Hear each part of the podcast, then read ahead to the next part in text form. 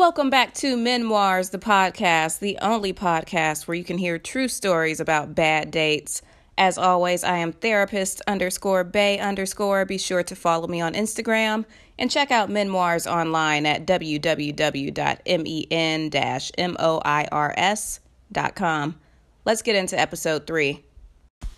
Episode three The Man That's for Everybody. You really have to get out more. We should kick it. I read the words as they popped up on my iPhone, then quickly slid the message across the screen to dismiss it. Truth be told, I did need to start going out more. I was young, single, and living in a major city. Despite having so much at my disposal, I spent most weekends crocheting, reading, and snacking on almonds. I was living like a 67 year old Nana. It was clear I needed to switch things up, but my standards were high when it came to who I wanted to spend my spare time with.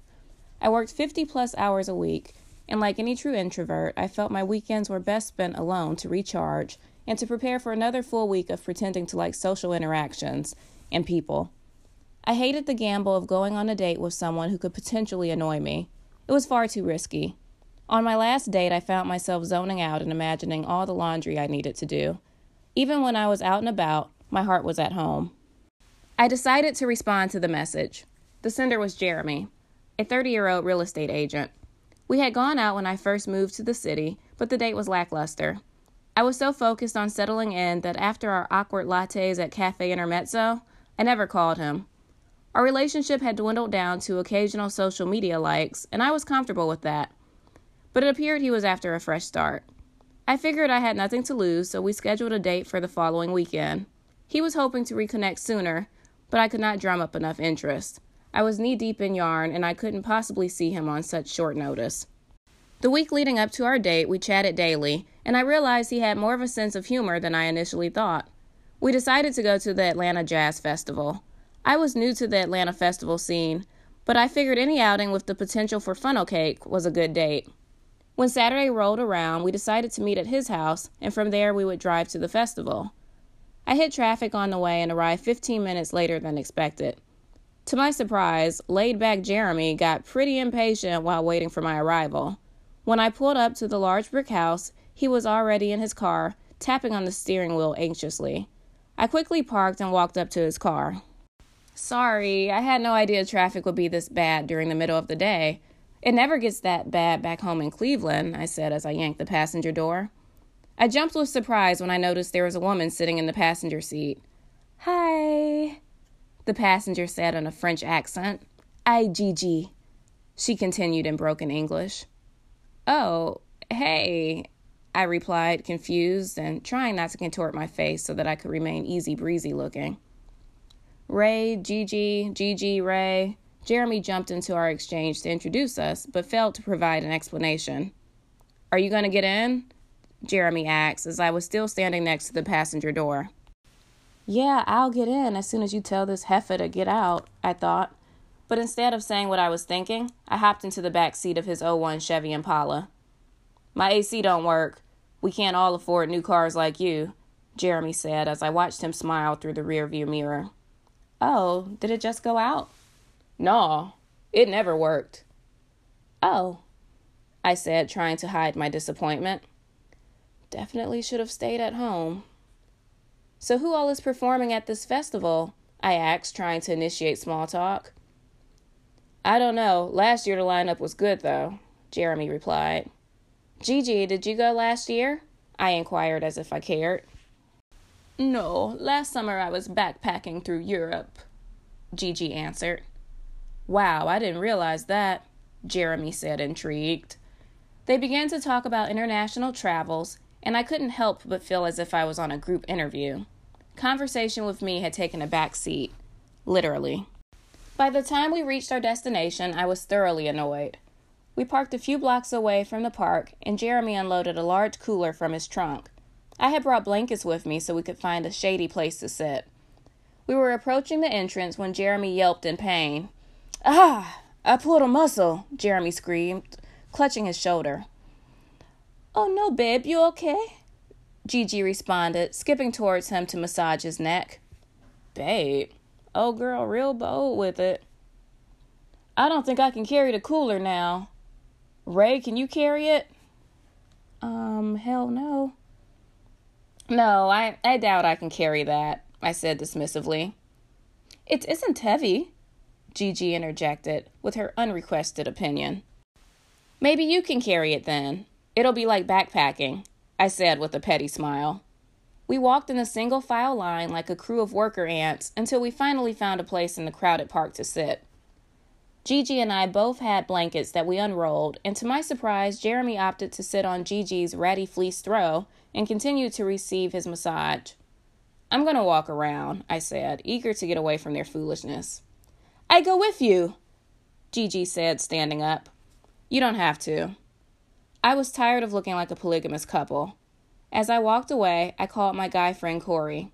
Corey and I were former co workers turned close friends. Whenever I needed male advice, cloaked in straightforward, slightly hood conversation, I called Corey. Hello? Corey answered in an irritated tone. Corey almost always sounded as if he were upset or in a rush. Bruh. What's good, my G? He said, chuckling. He seemed to foresee my dramatics were to come. I think I'm on Elimidate. What? Elimidate, Corey, the old TV show. Elimidate. One, two, three. I began to sing the jingle as people in the line stared at me. You silly. The hell you talking about though? I'm at the jazz festival with the real estate guy, and he brought another girl on our date. She's been all over him. Corey? I screamed, demanding a response. I'm sorry, Ray. I put you on mute so I could laugh. Stuff like that only happens to you. Oh, hush. What am I supposed to do? Shoot, I don't know. Step your game up. This man got a house. You gotta give him a chance. Usually the guys you date don't have a pot to piss in or a window to throw it out of. Text me though. I'm about to get this haircut. All right, I said with a sigh. Hey, don't be making all them slick comments being petty. That'll just make stuff worse. You not being petty, are you? Corey, you know I'm being petty. I'm Petty Crocker. Well, all right, my G. I tried to warn you. The date probably not even that bad. You just being bougie and dramatic. I heard him laugh as he hung up, ending the call. When I got back to Jeremy and my new sister wife, I was surprised yet again to see that they were eating. I got me and Gigi some pineapple rice. I didn't think you would want anything. Why wouldn't I want food? He doesn't know me at all. I plopped down on the blanket just as it began to unexpectedly rain. Oh no, Jeremy, my hair will be wet, Gigi panicked. Instantaneously, Jeremy took off his shirt and held it over her head. I'd had enough. I'm going to Uber back, I said, standing up and dusting the grass off of me. We have to leave anyway. Let's just ride back together, Jeremy replied, with slight concern in his voice. Oh, Jeremy, your shirt smells like sweet musk, Gigi said, smiling. Sweet musk? These Jezebels really don't play fair anymore. The idea of getting an Uber quickly was unrealistic, so we piled into Jeremy's Impala once again to leave. This time, however, his car wouldn't start.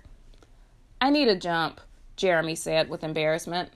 I pulled out my phone to give the illusion of being helpful, but really I was just texting Corey. A real one just can't catch a break, I typed out and sent quickly. I have AAA. I can we don't need all that. I got jumper cables, Jeremy said, cutting me off. We spent the next hour sitting in the car searching for someone to give us a jump. I dozed off waiting, only to awake to the strong stench of marijuana. Gigi was rolling up a blunt, aggressively slobbering and twisting it when I opened my eyes. While we wait till we get high? She asked, motioning the blunt towards me. No, I'm good, I said, opening the car door. I truly reached my limit. I said my goodbyes and opted to walk to Zocalo, a Mexican restaurant a short stroll from Piedmont Park. From there, I ate guacamole to take the edge off. Then I Ubered back to Jeremy's house to retrieve my parked car. When I pulled up to the house, a middle aged woman was standing outside in a house dress. Excuse me, honey. Do you know when Jeremy will be back? Shit, how many women is he dating? I'm I'm not sure. Are you expecting him? I can give him a call. Not really expecting him. I just always ask him to let me know if he's going to be out late. A mother worries, you know. Now it made sense how he could afford such a nice house. It wasn't his. It was clear he lived with his mother. I drove home feeling bamboozled and blaming myself for going on the date. I never should have left the house when I had a pantry full of snacks and a hamper full of laundry to do.